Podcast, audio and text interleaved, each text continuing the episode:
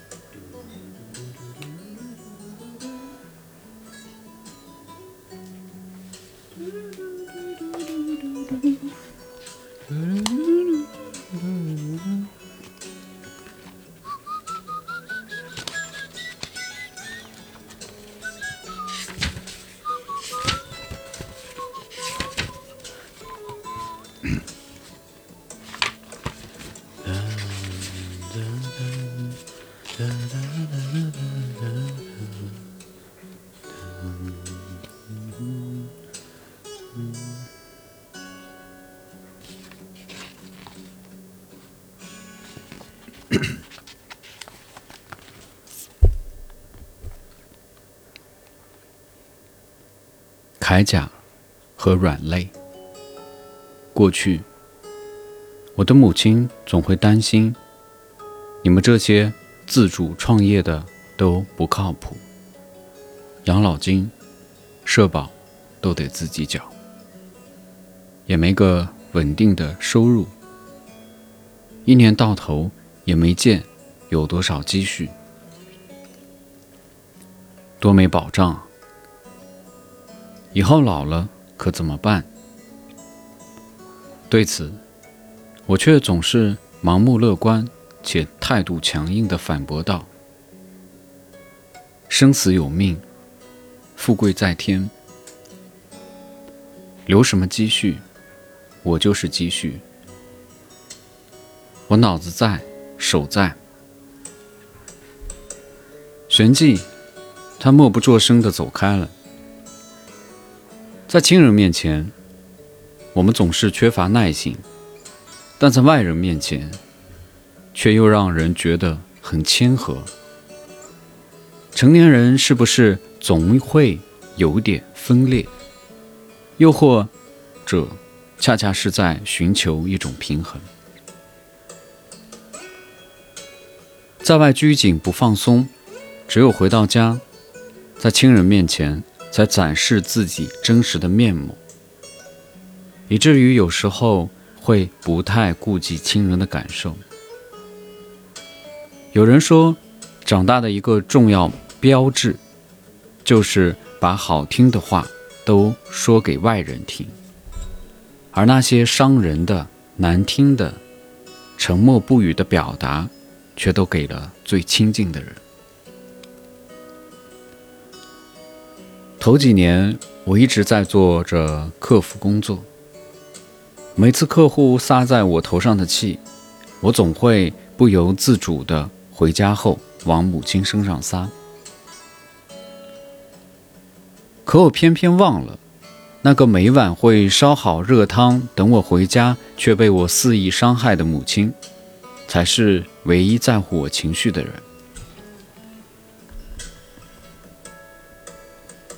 别人只在意我飞得多高，飞得多远，只有他在意我飞得累不累，也只有他希望我停下来歇一歇。我也曾经反问自己：凭什么我想要恣意妄为的人生，就要让父母陪着我折腾？他们无非就是想求个安稳。或许，每个创业者背后都有一个忍辱负重的家庭，一位无怨无悔付出的母亲，而这也是我们人生中最无可取代的财富。在后来的招聘中，我通常会顺带询问应聘者的家人对其工作的看法，比如：“你母亲支持你做这份工作吗？你家人能接受我们这样的创业公司的工作状态吗？”为了试探对方的决心，当然也是试图了解家庭状况的突破口。原生家庭是每个人无论走多远都背负着的铠甲和软肋，甚至会对未来的工作起到决定性影响。而我始终相信，一个拥有独立人格、坚定信念的创业者，首先要能够说服你的家人，起码他们不会站在你的职业对立面。我深知，不是所有人都有勇气和能力去跟家人抗抗争，并最终成功的让他们跟自己站在同一战线。而一份得不到家人赞同和支持的工作，是很难长久且保有热情的做下去的。终其一生，我们和自己的父母。都未必是同一类人。如果说每个孩子来到世上都有自己的使命，那么其中之一就是帮助父母成长为更好的人。他们也是第一次为人父母，经历孩子的成长、就业、择偶。他们会以过来人的身份告诉孩子不该走的弯路。更安全的人生，可人生终究不是复制粘贴，所以我要活出和父母完全不一样的人生，这样才够过瘾。当然，你要以实际行动去证明自己的选择，虽然那未必是一条最好的路，但也不差呀。起码我乐在其中，甚至小有成绩。从当初他们对我辞职创业的极力反对，到逐渐被动接受，到如今父亲引以为傲的和邻居吹嘘，现在都什么年代了，哪有一辈子都得靠住的单位？我女儿他们自己开公司当老板，有一技之长才最靠谱。父母的观念也在与时俱进，他们也在学习和改变，这是比创业本身更让我感到有成就感的事情。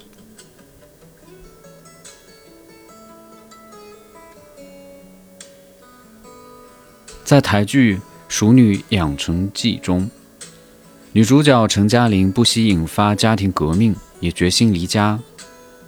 在台北奋斗了近二十年，到头来是一场空。没房没车，在失去工作和交往多年的男友分手之后，四十岁的她最终决定回到台南乡下的老家。最后一集，她跟母亲的一段话非常打动人：“你为什么又回来了？我回来你不高兴吗？”你开心，我就开心。你会不会失望？你不会，我就不会。简单的五句话，母女之间过往的所有恩怨一笔勾销。我们终究没有长成父母期待的样子，但他们依然接受并且爱着我们。生命很长，长到足以重新出发。生命也很短，短到没空勉强自己。今天在聊天的时候，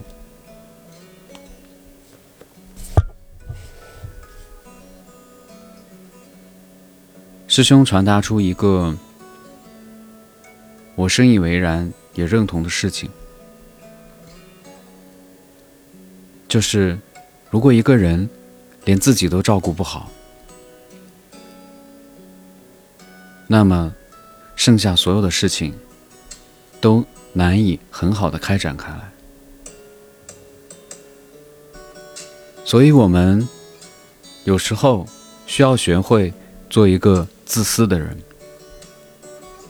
在思想上先自私的考虑自己。只有当你把自己打理清楚了，你才有机会去面对这个世界。这个自私不同于平常的自私，是在告诉你，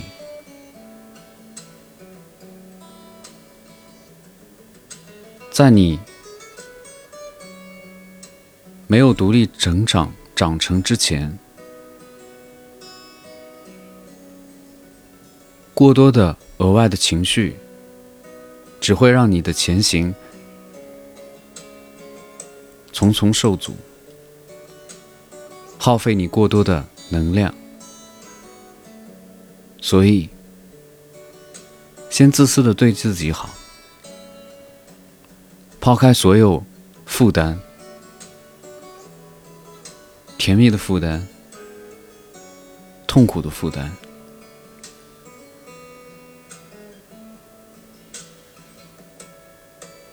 加油！先做一个自己，再去面对世人。